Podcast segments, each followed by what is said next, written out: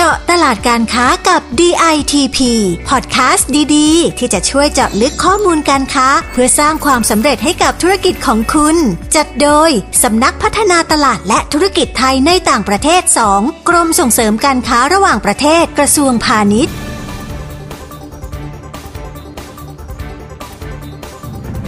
สวัสดีค่ะ ได้เวลาของพอดแคสต์เจาะตลาดการค้ากับ DTP นะคะ ดิฉันประภาบุรณสิริหัวหน้ากลุ่มงานแผนและอำนวยการนะคะสำหรับซีซั่น2 นี้ก็เดินทางมาถึง EP ที่ 59 แล้วนะคะคุณผู้ฟัง ซึ่งที่ผ่านมานะคะ เราก็มีเทรนด์การค้าของตลาดในภูมิภาคอเมริกา ลาตินอเมริกายุโรปมาเล่าให้ฟังกันนะคะ รวมถึงกฎระเบียบข้อบังคับมาตรการต่างๆ ที่แต่ละประเทศเนี่ยแตกต่างกัน ซึ่งในความแตกต่างนี้ก็เป็นประโยชน์กับทางคุณผู้ฟังด้วยที่จะนำไปใช้ หรือว่าต้องปฏิบัติตามกฎเกณฑ์ที่เขาพูดนะคะ ทีนี้ EP นี้เนี่ย มันจะแตกต่างจากทุก EP ที่ผ่านมา เพราะว่าเราได้รวมประเด็นต่างๆ ที่เรียกว่าเทรนด์ของโลกเลยก็ว่าได้ในหลายภูมิภาคมาเล่าสู่กันฟังนะคะว่า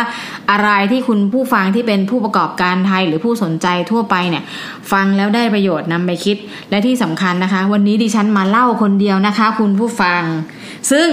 ถ้าคุณผู้ฟังเป็นแฟนตัวจริงของพอดแคสต์ก็จะรู้ว่าแต่ละตอนเนี่ยจะเล่ากันสองคน อาจจะเป็นพิธีกรฝั่งไทยคุยกับพอในสำนักงานส่งเสริมการค้าในต่างประเทศก็ว่าไปนะคะ เพราะฉะนั้นวันนี้นะคะ น่าสนใจสุดๆ ค่ะคุณผู้ฟัง เรามาเริ่มกันที่เมกะเทรนนะคะ ซึ่งเป็นสิ่งที่มาแรงที่สุดในยุคนี้ก็ว่าได้ นั่นก็คือเรื่องของสิ่งแวดล้อมและสุขภาพ ซึ่งทำให้เทรนการค้าโลกเนี่ยมุ่งไปที่ 2 เรื่องนี้อย่างมากเกือบทุกประเทศเลยนะคะ เรามาเริ่มกันที่เรื่องของสิ่งแวดล้อมก่อนนะคะหนึ่งในอุตสาหกรรมที่เติบโตรับเทรนนี้นะคะ คุณผู้ฟังก็คือเรื่องของรถพลังงานไฟฟ้า หรือ EV car นะคะ ซึ่งเมื่อปลายปี 2564 ที่ผ่านมาเนี่ย ยักษ์ใหญ่ทางเศรษฐกิจอย่างสหรัฐอเมริกาเนี่ยเขาเพิ่งปรับมาตรฐานประหยัดพลังงานนะคะ ให้กับรถยนต์ส่วนบุคคลและรถบรรทุกขนาดเล็กเนี่ย เพื่อลดมลพิษทางอากาศภายในประเทศและลดปริมาณการใช้น้ำมันนะคะคุณผู้ฟัง โดยให้มีค่าเฉลี่ยอัตราประหยัดพลังงานรถที่จำหน่ายอยู่ที่ระดับ 55 ไมล์ต่อแกลลอนภายในปี 2569 นะคะ ซึ่งปัจจุบันอยู่ที่ระดับ 40 ไมล์ต่อแกลลอนนะคะ แล้วก็ภาคผู้ประกอบการเนี่ยมีการเรียกร้องนะคะให้รัฐบาลสหรัฐเนี่ยเพิ่มการสนับสนุนให้ติดตั้งระบบชาร์จพลังงานนะคะ เพื่อกระตุ้นให้เกิดความต้องการของกลุ่มผู้บริโภค ซึ่งจะเป็นการสนับสนุนเพิ่มสัดส่วนการจำหน่ายรถยนต์ไฟฟ้าที่มีเป้าหมายเพิ่มขึ้นถึงร้อยละ 40 ในปี 2570 เลยนะคะ ซึ่งอันนี้นะคะถือว่าเป็นมาตรการควบคุมและลดมลภาวะทางอากาศ และการเกิดภาวะเรือนกระจกในชั้นบรรยากาศด้วยนะคะ ซึ่งกลยุทธ์ที่สำคัญเนี่ย มันมีสิ่งที่ต้องทำหลายเรื่องอันดับแรกนะคะคือต้องปรับปรุงสมรรถนะของเครื่องยนต์นะคะ ว่าต้องรู้จักการเลือกใช้เทคโนโลยีขั้นสูงมาช่วยพัฒนาให้เป็นไปตามข้อกำหนดที่พูดเมื่อครู่ หรืออันที่2เนี่ยเราอยากให้รถไปเร็ว เราก็ต้องปรับลดน้ำหนักของรถยนต์ลงนะคะว่าให้มันคล่องตัวสามารถขับเคลื่อนได้ แล้วก็ใช้โลหะที่มีน้ำหนักเบา แต่มีเขาเรียกประสิทธิภาพสูง ซึ่งผ่านการใช้เทคโนโลยีการผลิตที่ที่ดี หรือว่าเยี่ยมเยี่ยมเลยนะคะ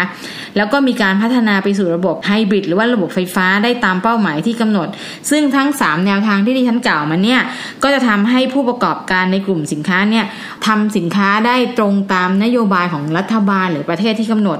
ซึ่งถ้าผู้ประกอบการไทยผลิตสินค้าในกลุ่มนี้ก็ต้องติดตามเลยนะคะว่า เขาจะมีการเคลื่อนไหวยังไง หรือต้องการวัตถุดิบอะไรที่จะมาสนับสนุน หรือแม้กระทั่งอะไรรถยนต์องค์ประกอบต่างๆ ซึ่งรถยนต์ไฟฟ้าเนี่ยเป็นเทรนด์แน่ ๆ ในประเทศไทย โดยเฉพาะกรุงเทพเราเริ่มเห็นแล้วหลายายรูปแบบบางทีเราจะเห็นรถจิ๋วๆผ่านแล้วว่าเอ้รถอะไรนะอ๋อรถพลังงานไฟฟ้านั่นเองนะคะ คุณผู้ฟังคะต่อมานะคะ เราก็มาคุยกันเรื่องของการลดขยะนะคะ โดยเฉพาะเรื่องบรรจุภัณฑ์พลาสติก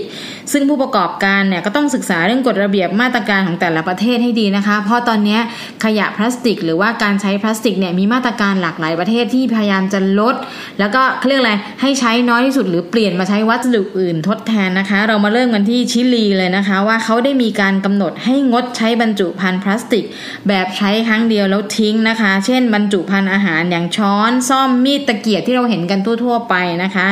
แล้วก็ยังกำหนดให้ผู้ประกอบการร้านอาหารและร้านที่มีบริการแบบ Delivery เนี่ยต้องใช้บรรจุภัณฑ์อาหารที่สามารถนำมาใช้ซ้ำหรือว่ารีไซเคิลได้เท่านั้นนะคะ ใช้ทิ้งทิ้งครั้งเดียวเนี่ยห้ามใช้นะคะคุณผู้ฟัง หรือว่าถ้าเป็นเครื่องดื่มที่บรรจุในขวดพลาสติก แบบใช้ครั้งเดียวทิ้งเนี่ยก็ต้องเป็นขวดพลาสติกนะคะที่ได้จากการเก็บหรือผ่านกระบวนการรีไซเคิลในประเทศชิลีเท่านั้นนะคะ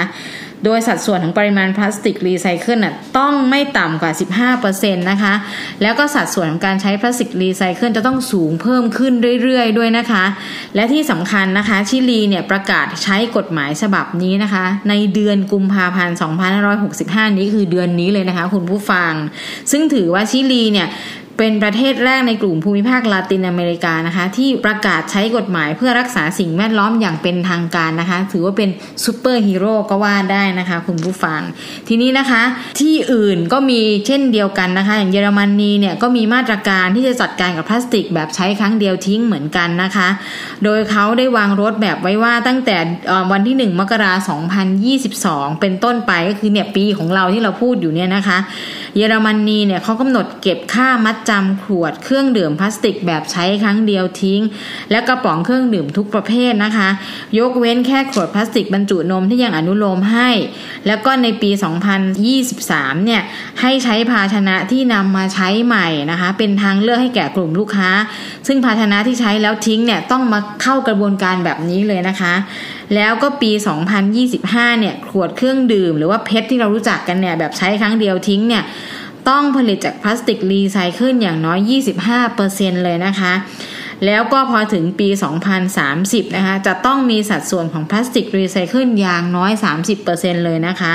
ที่เขาจริงจังกันขนาดนี้เนี่ย ก็เพราะว่าที่ผ่านมาเยอรมนีผลิตขยะพลาสติกสูงถึง 6.3 ล้านตันต่อปีเลยนะคะคุณผู้ฟัง ซึ่งกว่าครึ่งของขยะดังกล่าวนะคะ เป็นขยะบรรจุภัณฑ์แทบทั้งสิ้นเลยนะคะ ส่วนบริษัทยักษ์ใหญ่อย่าง Henkel Bioscope เนี่ยหรือว่า L'Oreal เองนะคะเขาก็โดดมาร่วมรับผิดชอบเรื่องนี้ด้วยนะคะ โดยเขาตั้งเป้าหมายว่าภายในปี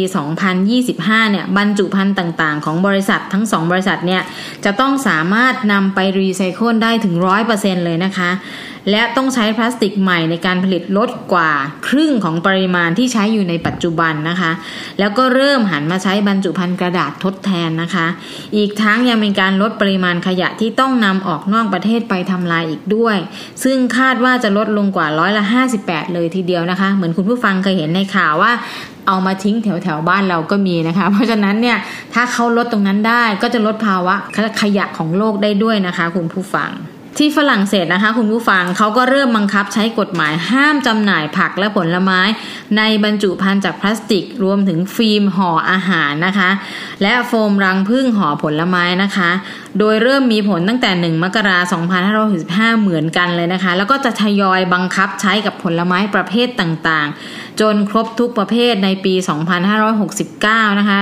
เรียกว่าประเทศในทวีปยุโรปนะคะ เริ่มเข้มงวดด้านสิ่งแวดล้อมเพิ่มขึ้นเรื่อยๆคุณผู้ฟังที่ค้าขายในทวีปนี้ก็ต้องเริ่มปรับตัวนะคะ แล้วก็ปฏิบัติตามด้วย เพราะถ้าไม่ปฏิบัติตามนะคะก็จะขายสินค้าเข้าไปไม่ได้ และที่สำคัญนะคะ ต้องคอยฟังข่าวด้วย เพราะว่าเขามีการปรับเปลี่ยนเพิ่มรายละเอียดของกฎระเบียบขึ้นเรื่อยๆ เพื่อรองรับในเรื่องของอมาตรการสิ่งแวดล้อมนะคะ ทีนี้เรามาดูที่สหรัฐอเมริกาบ้าง ก็คำนึงถึงผลกระทบแต่สิ่งแวดล้อมไม่แพ้กันเลยนะคะ คุณผู้ฟัง เริ่มมีการคุ้มครองผู้บริโภคจากอันตรายของ PFAS นะคะ หรือสารเคมีตลอดการนะคะ ซึ่งสารเคมีพวกนี้เนี่ยมีอยู่ในกระบวนการผลิตสินค้าที่เราใช้กันอยู่ทุกวันนะคะ เช่นว่าเครื่องครัวแบบนอนสติ๊กนะคะเสื้อผ้ากันน้ำผ้าระพรมที่มีคุณสมบัติกันเปื้อน เครื่องสำอางบางรายการ โฟมดับเพลิง สินค้าที่กันคราบน้ำมัน กันน้ำกันความร้อน หรือว่าบรรจุภัณฑ์ใส่อาหารเป็นต้นนะคะ สิ่งเหล่านี้จะมี PFAS เข้าไปผสมนะคะ ซึ่งปัจจุบันนะคะ มี 7 มลรัฐที่มีแผนจะควบคุมเรื่องนี้แล้วนะคะ ก็คือจะมีแคลิฟอร์เนีย นิวยอร์ก เมน เวอร์มอนต์ วอชิงตัน คอนเนคติคัตแล้วก็มินนิโซตานะคะ ซึ่งรัฐต่างๆ เหล่านี้ก็ให้ความสำคัญ ซึ่งถ้าผู้ประกอบการไทยที่มีการใช้ PFAS ในกระบวนการผลิตสินค้าก็ต้องตั้งใจฟังและตั้งใจที่จะไม่ใช้หรือว่าลดการใช้ลงนะคะ แล้วก็ควรติดตามความเคลื่อนไหวต่อกฎระเบียบและข้อกำหนดของสหรัฐอย่างใกล้ชิด และหาทางปรับเปลี่ยนการผลิตโดยระงับหรือลดการใช้ PFAS นะคะ เพราะว่า PFAS เนี่ยเป็นอันตรายต่อสิ่งแวดล้อมและสุขภาพของมนุษย์อย่างร้ายแรงดิฉันขอใช้คำนี้นะคะ คุณผู้ฟัง เพราะว่ามันมีผลกระทบต่อภูมิคุ้มกันในร่างกายของเรา แล้วมันอาจจะเป็นตัวที่เราให้ทำเสี่ยงต่อการที่เราจะติดไวรัสได้ง่ายขึ้น ซึ่งไม่เฉพาะโควิด -19 ไวรัสอื่น ๆ ก็ได้ด้วยนะคะ คุณผู้ฟังคะขอจบเรื่องเทรนด์เกี่ยวกับสิ่งแวดล้อมก่อนนะคะ ซึ่งจริง ๆ แล้วยังมีอีกมากมายแล้วนะคะ ทีนี้นะคะเราไปดูเทรนด์สุขภาพที่มีส่วนกำหนดทิศทางการค้าโลกกันบ้างนะคะ ซึ่งสินค้าที่โดดเด่นในกลุ่มนี้นะคะ คุณผู้ฟังก็คือกลุ่มอาหาร แนวโน้มการบริโภคอาหารก็เริ่มเปลี่ยนไปด้วยนะคะ อย่างที่ฝรั่งเศสนะคะ คนก็เริ่มหันมาทานอาหารเพื่อสุขภาพมากขึ้น อย่างเช่น ลดการบริโภคโซเดียม น้ำตาล หรืออาหารที่มีการใส่สารเติมแต่งนะคะ ไม่มีกลูเตนรวมถึงอาหารออร์แกนิก ก็เป็นที่นิยมมากขึ้นนะคะ โดยมีผู้บริโภคนะคะ บริโภคสูงร้อยละเจ็ดสิบเอ็ดในหนึ่งสัปดาห์ที่กินอาหารเกี่ยวกับออร์แกนิกนะคะแล้วก็มีร้อยละสิบสี่เนี่ยที่บริโภคทุกวันเลยนะคะ ซึ่งชาวฝรั่งเศสเนี่ยเขาใส่ใจแม้กระทั่งขั้นตอนการผลิตวัตถุดิบที่ใช้ รวมถึงเขาดูฉลากรับรองต่างๆด้วยนะคะคุณผู้ฟังว่าไอ้เครื่องหมายหรือการเล่าต่างๆ ตรงนั้นเนี่ยมันบอกถึงอะไรรับรองอะไรและสินค้ามีคุณภาพสูงแค่ไหนนะคะ แล้วที่สำคัญนะคะเขาจะดูฉลากที่เรียกว่า AB ซึ่งเป็นฉลากรับรองสินค้าออร์แกนิกนะคะถ้าคุณผู้ฟังอยากรู้ว่า AB เป็นอะไรไปหาข้อมูลเอานะคะ อันนี้สำคัญ ซึ่งดิฉันไม่สามารถเล่าผ่านเสียงได้ท่านต้องไปอ่านเอา เพราะมันเป็นวิธีการบรรจุถ้อยคำลงไปและอธิบายว่าต้องมีอะไรเป็นส่วนประกอบของฉลากแบบ A B บ้างนะคะดังนั้นเนี่ยผู้ประกอบการไทยที่กำลังมองตลาดนี้อยู่เนี่ยก็อย่าลืมใส่ใจเรื่องของการรับรองมาตรฐานพวกนี้เลยนะคะ เพราะว่าสำคัญมากๆ เพราะว่าผู้บริโภคเองก็หันมาอ่านมาดูว่าสินค้าเนี่ยมันดียังไงเป็นยังไง แล้วที่สำคัญนะคะ ตอนนี้เนี่ยมันมีลักษณะของการหันมาบริโภคสินค้าท้องถิ่นเพิ่มมากขึ้นด้วย ก็คือว่าอยู่ใกล้ตัวใกล้บ้านไม่ต้องผ่านกระบวนการในการเดินทาง มันก็เลยทำให้การบริโภคเนี่ยเปลี่ยนไป แล้วคนบริโภคยุคนี้ก็คือกินอาหารพอดีพอดีไม่ทิ้งนะคะ เหมือนที่เขาสอนแล้วว่า สั่งพอดีกินพอดีอย่าเอามาทิ้ง เพราะคนไม่มีกินมีอีกมาก นอกจากการบริโภคแบบพอดีไม่เหลือทิ้งแล้วนะคะเขายังหันมาบริโภคผักผลไม้ และผลิตภัณฑ์จากผักผลไม้เพิ่มมากขึ้นนะคะ ซึ่งเขามองว่ามันดีต่อสุขภาพ เมื่อบริโภคไปแล้วสุขภาพจะดี หรือมองว่าการเลี้ยงปศุสัตว์เนี่ยสร้างมลภาวะให้สิ่งแวดล้อมแย่ๆด้วยนะคะ หรือว่าบางทีสร้างให้เกิดผลเสียระยะยาวต่อทั้งสุขภาพเราและสุขภาพของสัตว์เองด้วย หรือแม้กระทั่งมองถึงการทารุณกรรมสัตว์ที่ฆ่าวัวมาให้เรากินนะคะ เพราะฉะนั้นเนี่ยเราถึงได้ยินสินค้าประเภทแพนเบสเพิ่มมากขึ้น ก็คือการนำพืช มาผ่านกระบวนการแล้วให้ดูเหมือนทานเนื้อสัตว์ ในขณะเดียวกันก็มีคุณค่าของโปรตีนยังคงอยู่ที่ร่างกายต้องการได้นะคะ อันนี้ก็เป็นเทรนด์หรือว่าแนวโน้มที่เปลี่ยนไปในเรื่องของอาหารนะคะ ทีนี้เรากลับมาที่อีกประเทศหนึ่งนะคะ คุณผู้ฟังที่เยอรมนนีนะคะ องค์กร Greenpeace เนี่ยก็เสนอให้ปรับลดภาษีสำหรับผักผลไม้ และผลิตภัณฑ์อาหารที่ทำจากพืช เพื่อจูงใจให้ผู้บริโภคหันมาบริโภคผลิตภัณฑ์จากพืช ซึ่งเป็นมิตรต่อสิ่งแวดล้อม และก็สภาพภูมิอากาศเพิ่มมากขึ้นนะคะ และที่สำคัญนะคะพยายามผลักดันให้มีการขึ้นภาษีมูลค่าเพิ่ม ของผลิตภัณฑ์ประเภทเนื้อสัตว์และนมจากเดิมร้อยละเจ็ดเป็นร้อยละสิบเก้าเลยนะคะ ค่อนข้างสูงมากเลยนะคะ เพื่อเขาจะลดการผลิตสินค้ากลุ่มนี้ลง เพราะมองว่าเป็นสาเหตุหนึ่งนะคะ ของการทำลายสิ่งแวดล้อมและสภาพภูมิอากาศนั่นเองนะคะ นอกจากนี้นะคะยังมีการกำหนดนโยบายนั่งสิ่งแวดล้อมของผลิตภัณฑ์อาหารไว้ด้วย ซึ่งเริ่มต้นจากว่าลดการทำฟาร์มเชิงอุตสาหกรรม เพื่อสนับสนุนการทำเกษตรอินทรีย์ เพิ่มขึ้นให้ได้ร้อยละ 30 ในปีคศ 2030 นะคะ แล้วยังมีการลดการทำฟาร์มเกษตร หรือปศุสัตว์ในเชิงอุตสาหกรรม เพื่อปกป้องสวัสดิภาพของสัตว์ ลดการสูญพันธุ์ลดการทำลายสิ่งแวดล้อมนะคะ แล้วก็เพิ่มภาษีมูลค่าผลิตภัณฑ์อาหาร เพื่อสะท้อนต้นทุนด้านสิ่งแวดล้อมก็คือให้เห็นว่าสินค้าอาหารผ่านกระบวนการอะไรมาบ้างก็ต้องเสียภาษีในแต่ละกระบวนการที่เขากำหนดนะคะคุณผู้ฟัง และสุดท้ายในกำหนดมาตรฐานใหม่ในการควบคุมน้ำตาล และเกลือในผลิตภัณฑ์อาหารสำเร็จรูปเหมือนที่เราได้ยินในประเทศไทยว่าลดการใส่น้ำตาล ลดโซเดียมลงลดอะไรพวกนี้มันจะเป็นมาตรการที่เกิดขึ้นเรื่อยๆประเทศไทยเองก็ตระหนักเรื่องนี้เหมือนกันนะคะคุณผู้ฟัง อย่างเราเห็นว่าพอเราเข้าไปในห้างตอนนี้จะเห็นแล้วอันนี้ลดการใช้โซเดียม อันนี้ลดน้ำตาล เพราะนั้นก็จะเป็นมาตรการเดียวกันนะคะ เราก็มาที่สหรัฐอเมริกากันบ้างนะคะ ผลิตภัณฑ์จากพืชหรือแพนเบสเนี่ยกำลังเป็นที่ต้องการอย่างมากนะคะ โดยไม่จำกัดแค่อาหาร ยังขยายไปในกลุ่มสินค้าอื่นอีก 5 กลุ่มสินค้าเลยนะคะ คุณผู้ฟัง คุณผู้ฟังอาจจะฟังแล้วเอ๊ะมันคือสินค้าอะไร เริ่มจากอาหารเพื่อสุขภาพ เฉพาะบุคคล หรือว่าอาหารจากพืชอาหารธรรมชาติ อันนี้ก็เป็นหนึ่งกลุ่มนะคะอันที่สองเนี่ยจะเป็นของใช้ของตกแต่งในครัวเรือนที่เป็นมิตรกับสิ่งแวดล้อม ซึ่งมีส่วนผสมจากพืชนะคะ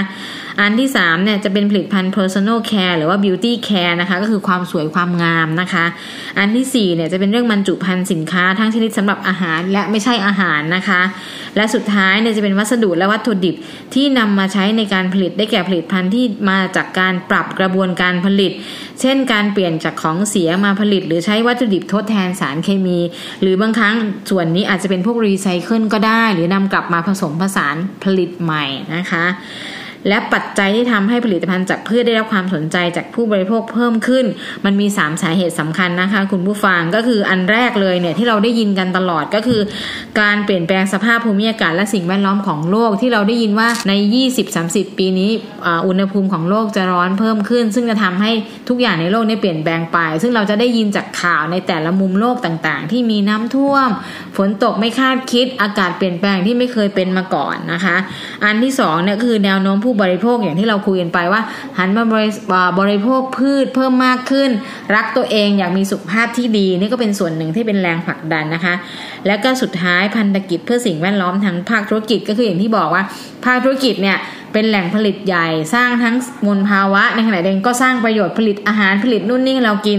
เขาก็ต้องมาปรับกระบวนการให้เขา save โลกหรือรักโลกเพิ่มมากขึ้นนะคะ เพราะฉะนั้นก็จะเป็นสาเหตุที่ทำให้เกิดที่เราว่าไป ทีนี้จะเห็นได้ว่าแต่ละประเทศเนี่ยเน้นเรื่องการทำธุรกิจแบบยั่งยืน และมีความรับผิดชอบต่อผู้บริโภคมากขึ้น ไม่สนใจแค่กำไรหรือยอดขายเท่านั้น ซึ่งอันนี้ดิฉันยืนยันว่ามันจริงนะคะคุณผู้ฟัง เพราะว่าคนทำธุรกิจก็อยู่โลกเดียวกับเรา หายใจอันเดียวกันเขาก็ต้อง save เรา save เขาด้วยนะคะ ตัวอย่างที่เห็นได้ชัดก็คือที่ฝรั่งเศสเนี่ยสมาคมพิทักษ์ผู้บริโภคฝรั่งเศสนะคะ เข้ามาเคลื่อนไหวเรื่องฉลากสินค้า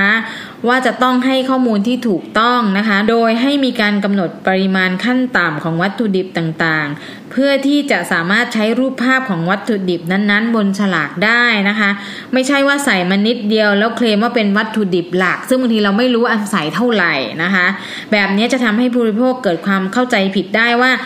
เห็นนิดเดียวเหมือนใส่เยอะ อะไรอย่างเงี้ยนะคะ นอกจากนี้นะคะยังเรียกร้องให้มีการกำหนดขอบเขตของการใช้คำกล่าวอ้างสรรพคุณทางโภชนาการด้วย และคุณภาพของสินค้าต่างๆ รวมไปถึงการจำกัดปริมาณของสารเติมแต่งนะคะ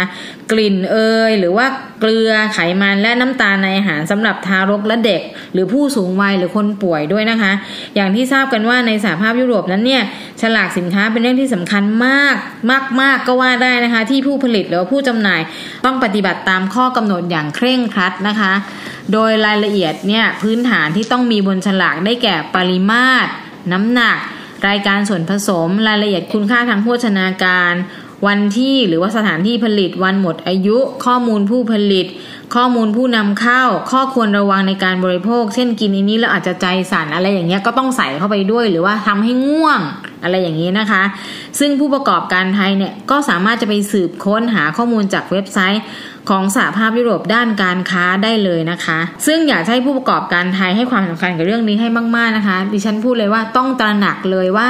ฉลากเนี่ยต้องบอกทุกอย่าง เพราะผู้บริโภคสมัยเนี่ยอ่านทุกอย่าง เพราะมันเป็นประโยชน์กับเขาเขาจะต้องรู้ว่าเขาบริโภคอะไรกินอะไรสัดส่วนเท่าไหร่ เพราะว่าเราต้องยอมรับว่าวันหนึ่งเราไม่ได้กินอย่างเดียวทั้งวันเรากินหลาย ๆ อย่าง บางครั้งเนี่ยเขามีทางการแพทย์สั่งว่ากินนี่ไม่เกินปริมาณเท่าไหร่เขาก็ต้องคำนวณด้วย เพราะฉะนั้นตรงนี้สำคัญมากแล้วถ้าคุณมีครบคุณก็จะสามารถเข้าไปค้าขายได้นะคะ หรืออย่างที่เยอรมนนีนะคะ คุณผู้ฟังเขาก็จริงจังกับเรื่องความรับผิดชอบต่อสังคมและสิ่งแวดล้อมไม่แพ้กันเลยนะคะ แต่เคสที่เรายกมาเล่าให้ฟังวันนี้เป็นในเรื่องของอุตสาหกรรมสิ่งทอนะคะ โดยจะมีการบังคับใช้กฎหมายตรวจสอบห่วงโซ่อุปทานในเยอรมนี ซึ่งจะบังคับใช้ในปี 2023 หรือว่าเรียกว่ากฎหมาย LKSG นะคะ โดยเขาจะเริ่มใช้กับบริษัทต่างๆ ของเยอรมนีที่มีพนักงานมากกว่า 3,000 คนขึ้นไปนะคะ คุณผู้ฟัง โดยบริษัทเหล่านี้จะต้องรักษามาตรฐานด้านสังคม และด้านระบบชีววิทยา รวมไปถึงผู้ผลิตสินค้าในต่างประเทศด้วย โดยกฎหมายฉบับนี้นะคะ มีการห้ามใช้แรงงานเด็ก แรงงานทาสและห้ามสร้างกระบวนการผลิตที่ก่อให้เกิดมลภาวะทางน้ำและทางอากาศด้วยนะคะ ดังนั้นในบริษัทต่างๆ ก็ต้องปรับตัวโดยมีหน่วยบริหารจัดการความเสี่ยง เพื่อตรวจสอบว่าผู้ผลิตรายใดที่มีความเสี่ยงที่จะละเมิดกฎหมาย ด้านสิทธิมนุษยชน หรือว่าละเมิดมาตรฐานด้านสิ่งแวดล้อม แล้วก็หลาย ๆ บริษัทเนี่ยก็ต้องปรับเปลี่ยนมุมมอนะคะว่ากฎหมายฉบับนี้ไม่ใช่ปัญหาในการดำเนินธุรกิจ แต่เป็นการสร้างโอกาสที่จะให้บริษัทต่างๆเนี่ยสามารถบริหารจัดการกับปัญหาการขาดแคลนวัตถุดิบ หรือว่าสินค้าได้ดีขึ้น ซึ่งมีคำที่อธิบายได้อย่างชัดเจนว่าใครมองเห็นห่วงโซ่อุปทานที่ชัดเจน ก็จะมีข้อมูลที่ชัดเจนในการจัดการกับห่วงโซ่อุปทานนั้นนะคะ ซึ่งหมายความว่า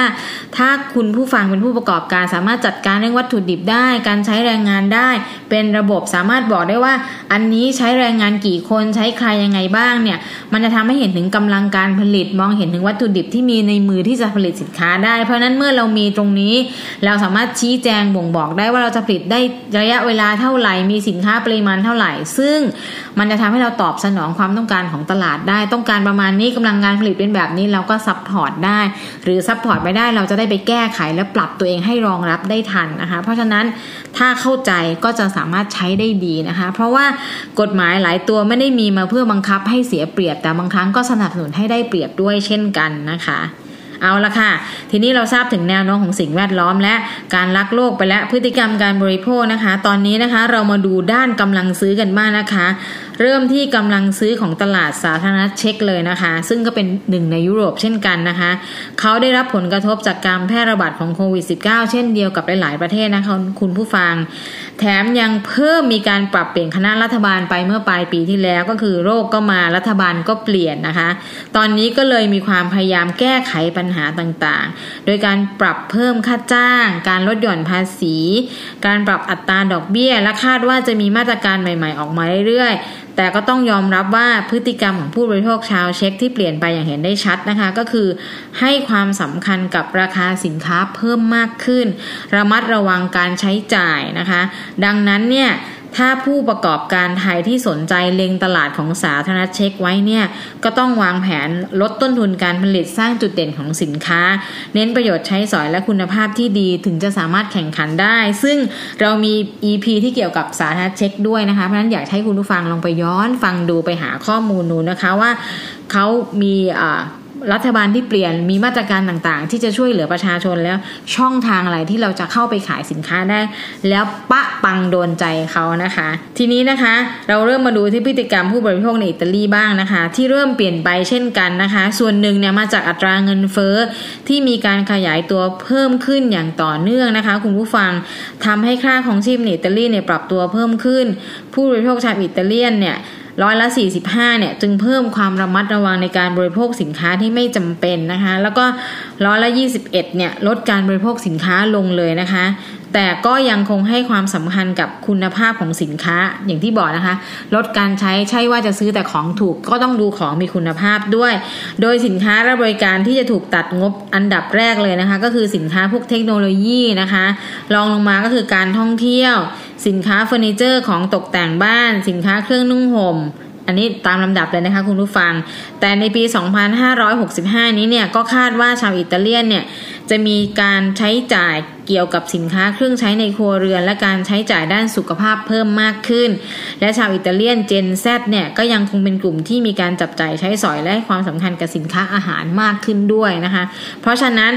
ในการที่มีวิกฤตในการลดการใช้เงินลง ก็มีโอกาสในการจะขายสินค้าเพิ่มมากขึ้น เพราะฉะนั้นคุณผู้ประกอบการไทยก็ต้องดูและเข้าถึงให้ได้ในกลุ่มสินค้าที่เขาต้องการ หรือเขายังคงอยากจะซื้ออยู่ เพราะฉะนั้นการติดตามข่าวสารเป็นสิ่งที่สำคัญมากนะคะ ละทิ้งไม่ได้เลยนะคะ ทีนี้อีกตลาดหนึ่งที่รับความกระทบกระเทือนจากโควิด และเป็นผลกระทบเชิงบวกนะคะ คุณผู้ฟังฟังให้ดีนะคะ อันนี้เป็นบวกแปลว่าเราจะมีโอกาสนะคะ ก็คือตลาดสินค้าอาหารสำหรับสัตว์เลี้ยงในเยอรมนนีนะคะ โดยจะเน้นที่ความปลอดภัยของสุขภาพของสัตว์เลี้ยง เน้นการใช้วัตถุดิบจากธรรมชาติ ปราศจากสารเคมี เช่นอาหารสัตว์เลี้ยงอินทรีย์ ขนมมังสวิรัติและเฟอร์นิเจอร์เพื่อสุขภาพ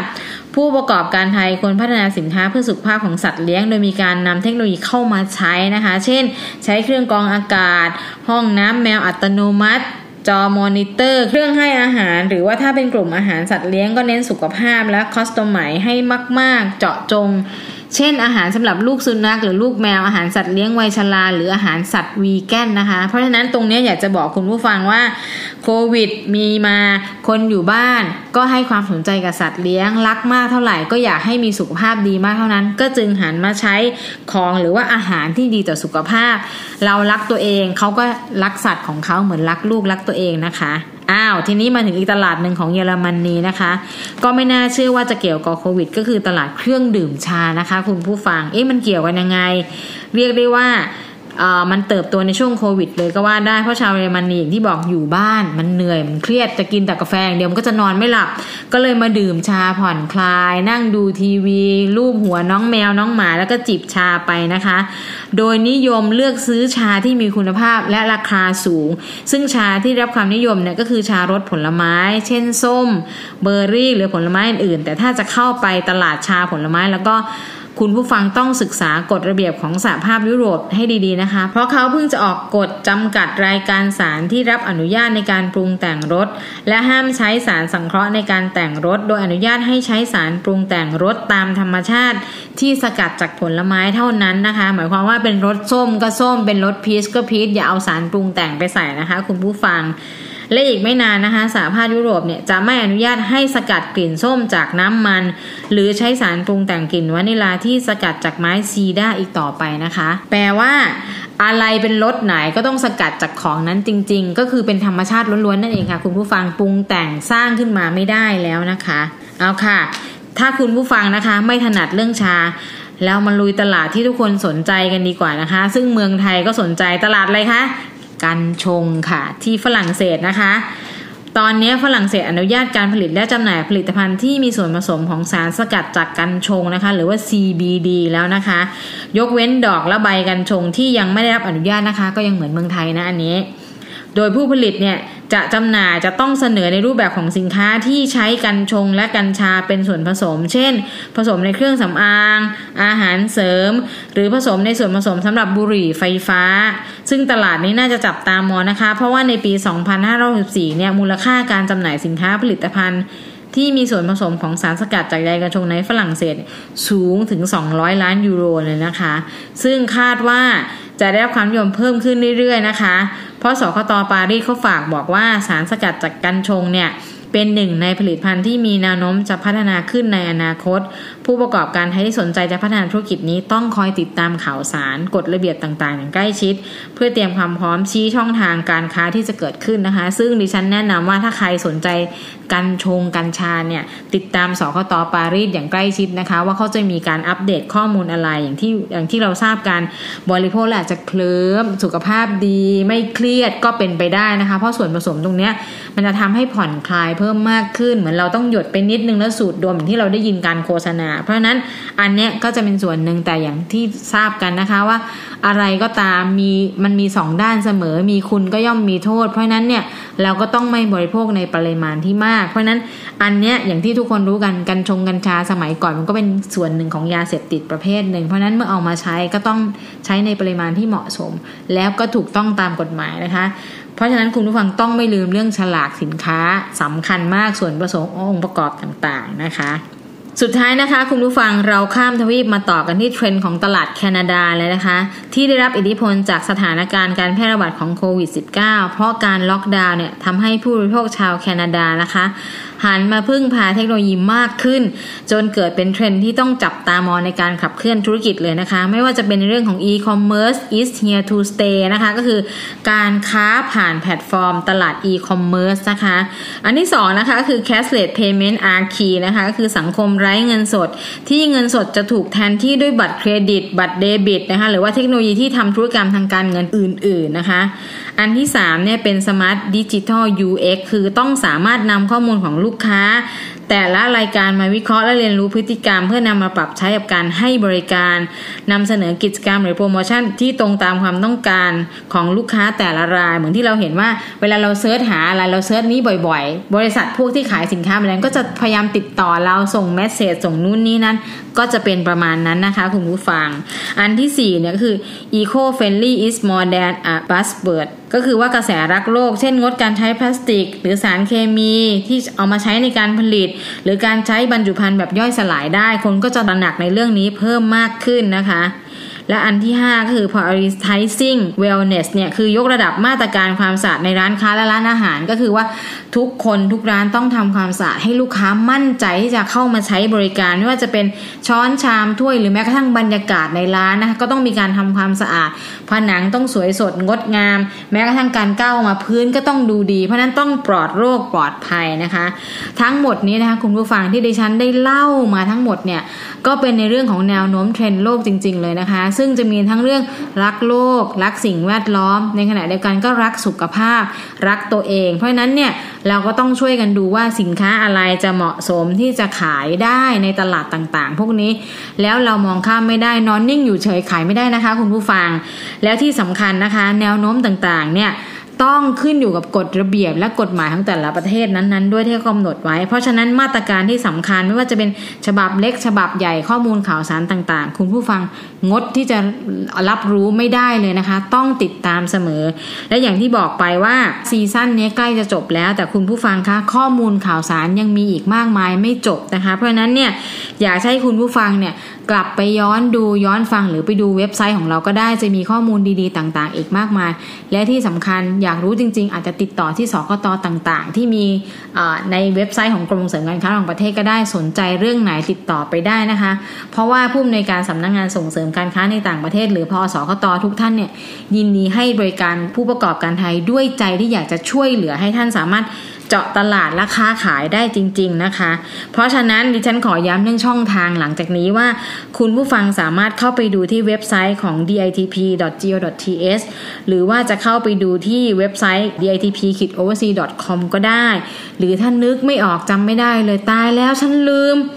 1169 ช่วยได้เสมอสายด่วนนี้ตอบท่านได้ทุกอย่างทุกเรื่องนะคะ แล้วที่สำคัญนะคะพอสคตยินดีให้บริการนะคะ แล้วเหนืออื่นใดนะคะ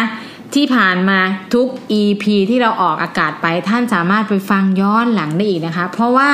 ข้อมูลที่เรานำเสนอนั้นไม่ล้าสมัยเลยนะคะ